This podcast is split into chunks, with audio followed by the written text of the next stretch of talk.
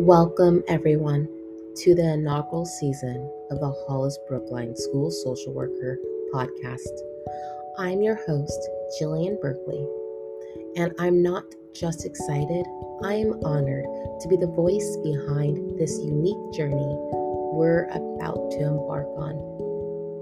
This podcast isn't just about me sharing my insights, it's about creating a space for all of us we will dive deep into the experiences, stories, and strategies that can help our students survive and thrive within and beyond the classroom walls.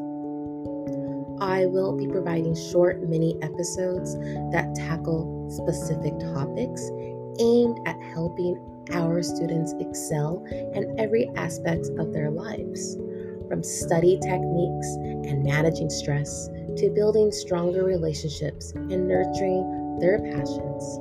We're here to provide actionable insights that make a real impact.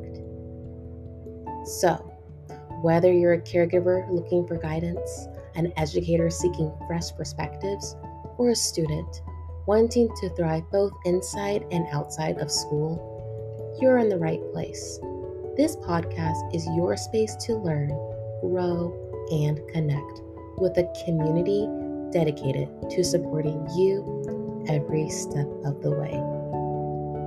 I want to hear your stories, questions, and suggestions from you. This podcast isn't just my voice, it's our collective voice, shaping the path of our educational journey.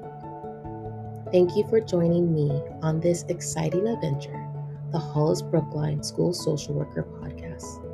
Let's make this year one to remember, full of learning, growth, and the unwavering belief that we can help our students shine brighter than ever before.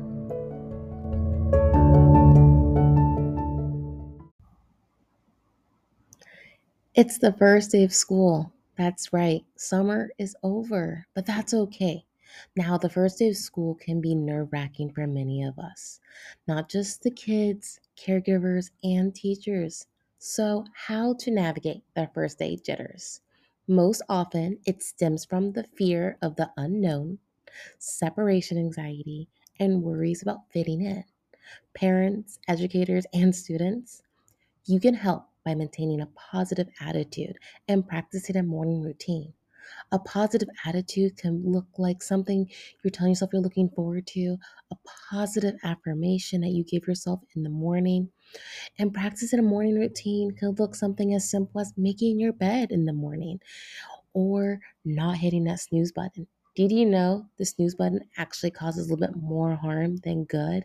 It may feel great getting those extra three minutes of sleep before the next snooze alarm goes off, but really it confuses our brain and can make us feel more groggy throughout the day.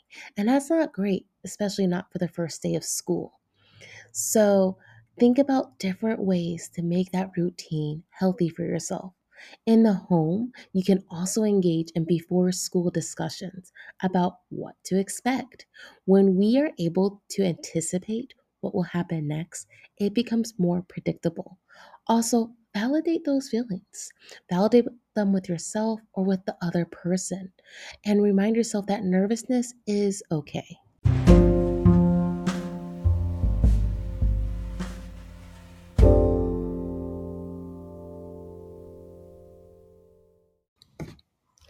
So we did it. First day of school checked. And man, aren't we wondering what happened that day?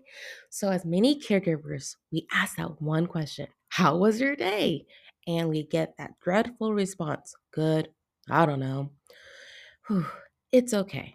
Our kids are saying that because they are present focus. And in that present moment, they are probably feeling a little tired. You see, throughout the day, kids are running around, going to different classes, engaging with all their friends. And sometimes they rush through their lunches. And so they may need a snack at the end of the day to recharge. And they may need other tools to wind down. For some kids, it's listening to music, it's connecting to their devices for a short brief time to maybe respond to those messages they didn't get to because of the school day. And once our kid has had that opportunity to unwind, like we do when we get home from work or just home from a long day, then we can re engage with them. And instead, we need to ask them open ended questions, questions about a specific part of their day. So that could be questions like Did someone do something kind for you? You see, that question provokes curiosity. What was the best thing that happened today? Was anyone away? Did anyone make you smile? I'll provide you a list of all these unique, curious questions to ask your child at the end of the school day. So please make sure to check my reference page. Again, we did it, you did it. Hooray! First day of school is checked. Now, I hope you enjoyed this mini episode and I look forward connecting with you guys later next week.